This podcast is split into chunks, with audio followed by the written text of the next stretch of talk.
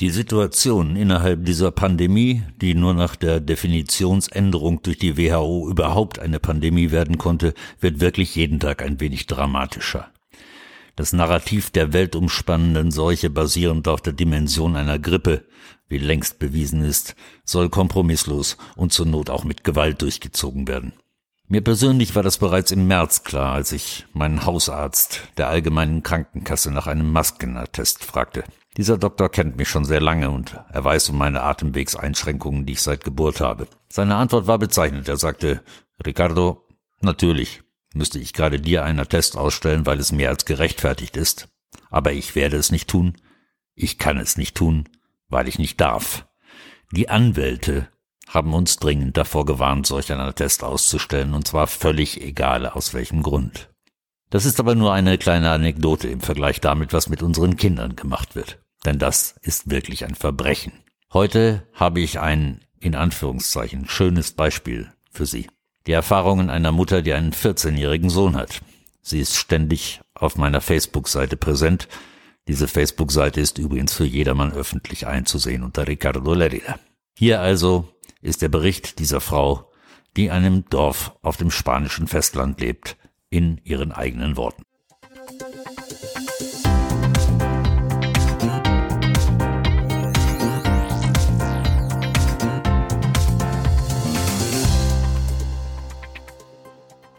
Endlich war der lang ersehnte Tag gekommen.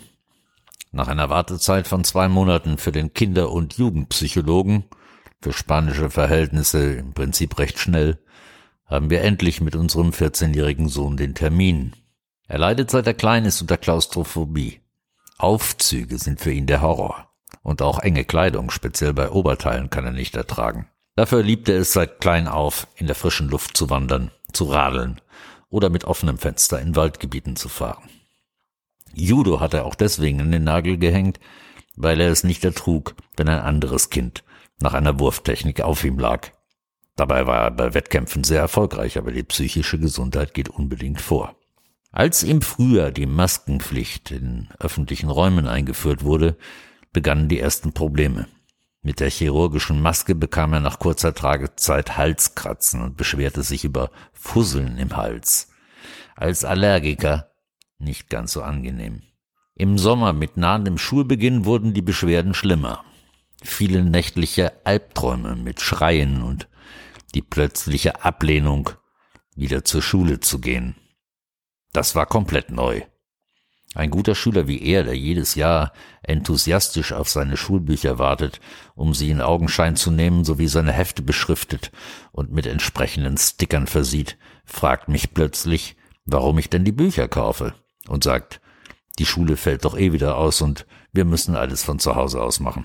Viel beunruhigender jedoch war die Tatsache, dass er mehrmals darauf aufmerksam machte, dass er so viele Stunden in der Schule inklusive Busfahrt siebeneinhalb Stunden keine Maske verträgt.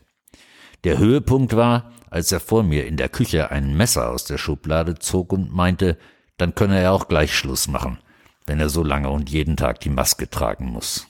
Bereits am zweiten Schultag gegen 10.30 Uhr bekam ich einen Anruf von der Covid-Beauftragten der Schule, die mir mitteilte, dass Covid-Alarm ausgelöst wurde, da mein Sohn Kopfschmerzen habe ein Symptom von Corona. Wir würden im Laufe des Tages auch einen Anruf vom Gesundheitsamt bekommen bezüglich des weiteren Vorgehens. Da mein Sohn nur Kopfschmerzen hatte, also vom Tragen der Maske natürlich, sah die Gesundheitsbehörde von einem PCR-Test ab. Daraufhin folgte seitens der Schule das Warten auf die spezielle Putzfirma, um den Klassensaal zu desinfizieren. Nach vier Tagen konnte der Schulbetrieb wieder aufgenommen werden. Also ging mein Sohn wieder zur Schule und prompt kam wieder ein Anruf, in dem ich gebeten wurde, ihn abzuholen wegen Kopfschmerzen.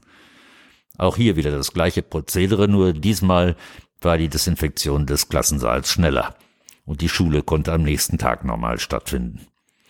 Auf Anfrage bei der Schule, ob er denn ein Face Shield benutzen dürfe, um nicht ständig Corona-Alarm auszulösen, hieß es, dass ohne medizinischen Befund nichts ginge. Der Kinderarzt wies uns jedoch darauf hin, dass er ein solches gar nicht ausstellen darf und wir einen Spezialisten aufsuchen müssten. Aufgrund seiner Klaustrophobie, der meines Sohnes natürlich und der damit verbundenen Phobie, etwas über den Mund zu tragen, das sich für ihn anfühlt wie eine Hand auf dem Mund, würde er ihn an einen Psychologen überweisen. Dann hieß es erstmal warten. In der Zwischenzeit war mein Sohn erstmal einen Monat zu Hause, um ihn wieder aufzubauen. In dieser Zeit erledigte er seine Hausaufgaben pflichtbewusst, zumal er sich die Themen ja selbst beibringen musste. Bei verschiedenen Fächern konnten wir ihm auch helfen. Nach dem ersten Monat ging er dann wieder stundenweise zur Schule, damit die Kopfschmerzen und sein Angstzustand nicht zu groß wurden. Der Termin beim Jugendpsychologen war zuerst eine reine Frage- und Antwortrunde, um sich vorzustellen und das soziale Umfeld zu erörtern. Hier schilderte mein Sohn ausführlich seine Probleme, sprich Klaustrophobie, und was die Maske bei ihm auslöst, eben auch lang andauernde Kopfschmerzen. Im Vier-Augen-Gespräch erzählt er dem Doktor auch von die Geschichte mit dem Messer und dass vor unserer Haustür eine schöne tiefe Schlucht liege. Als wir dann wieder alle zusammen waren, teilte uns der Psychologe das Rezept mit. Unser Sohn soll von nun an jeden Tag etwas länger die Maske auch zu Hause tragen, damit die Phobie weggeht.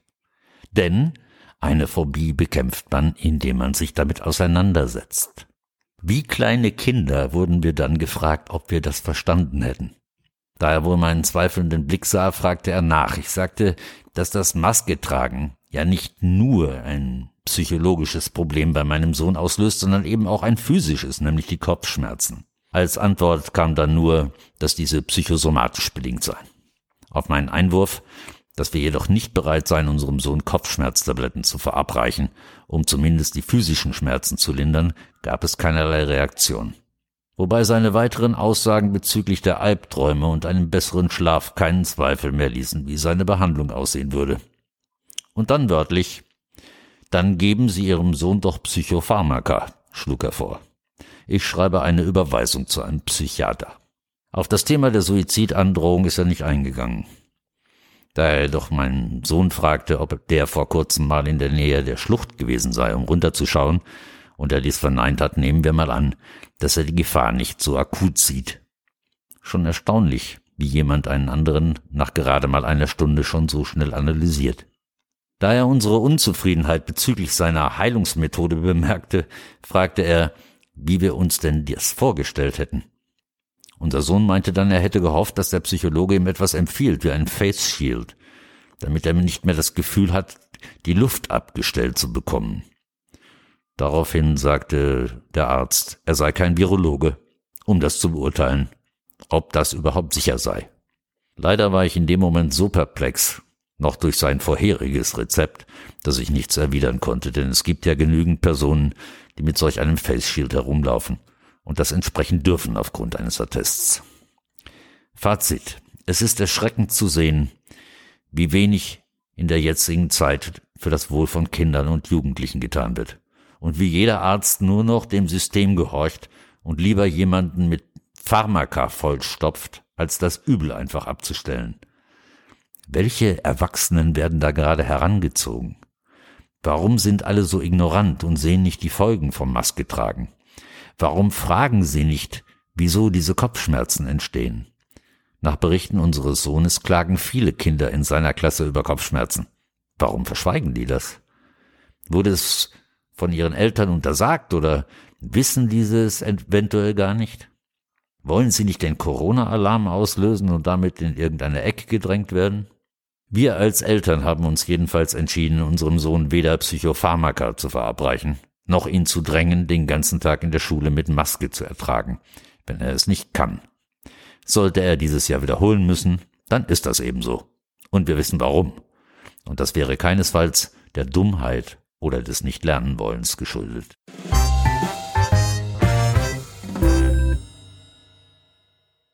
Das also der Bericht dieser Mutter. Ich bin sicher, dass nicht wenige von Ihnen, liebe Hörer, ähnliche Erfahrungen gemacht haben. Während das in Spanien passiert, dürfen sich Ärzte in Deutschland jetzt auf harte Bandagen einstellen. Soeben erfolgten Razzien in mehreren Praxen in Nordbayern. Dabei wurden Computer und Handys ebenso beschlagnahmt wie Patientenakten. Der Vorwurf, es seien falsche Atteste, ungerechtfertigte Atteste ausgestellt worden. Einen dieser krassen Fälle finden Sie in der Podcast-Beschreibung als Video. Der Betroffene, der von einem halben Dutzend Polizisten Besuch bekam, hatte ganze sechs, ich betone sechs solcher Maskenatteste ausgestellt. Darunter, und das war vielleicht der Knackpunkt, so vermutet er auch selbst, für eine Familie, die mit der Querdenkerbewegung im Zusammenhang steht. Hier werden Ärzte bewusst eingeschüchtert und juristisch bedroht, die nur ihre ärztliche Pflicht wahrnehmen. In einer Zeit, in der es angeblich doch nur um Gesundheit geht, werden gesundheitliche Schäden von Kindern ohne alle Bedenken in Kauf genommen. Die angeblich so wichtige Solidarität äußert sich darin, alte Menschen zu vereinsamen, ihnen den Lebenswillen zu nehmen und die Selbstmordrate in die Höhe zu treiben. Überlegen Sie selbst, wie das weitergehen soll. Ob Sie in Zukunft so leben wollen. Ob Ihre Kinder in solch einer Welt leben sollen, in der sich nur noch Gengeimpfte per Freiheitspass ungehindert bewegen dürfen, wie das die britische Regierung gerade vorgeschlagen hat. Die Situation wird aus meiner Sicht jeden Tag ein bisschen faschistoider, und ich kann das nicht mehr anders bezeichnen.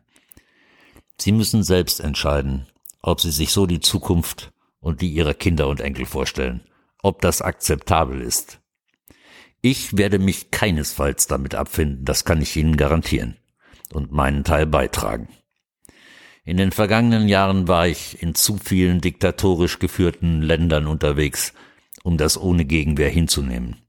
Was gerade passiert und mit welchen Techniken und welcher Absicht, habe ich in der vergangenen Episode erläutert unter dem Titel Versprechen Sie frohe Weihnachten. Vielleicht möchten Sie sich das auch noch anhören. Es braucht jetzt Menschen, die aktiv werden, bewusst widersprechen, und Widerstand auf allen nur erdenklichen Ebenen, bevor es dafür zu spät ist. Ja, diese Krise kann eine Chance sein, neu zu definieren, wie wir in Zukunft leben wollen. Aber nur dann, wenn wir nicht vorher unsere Freiheit verlieren, ohne die alles nichts ist. In Diktaturen entwickeln sich Unterzeugungen. Deswegen braucht es jetzt Überzeugungen. Schnell und laut. Hasta la victoria, siempre.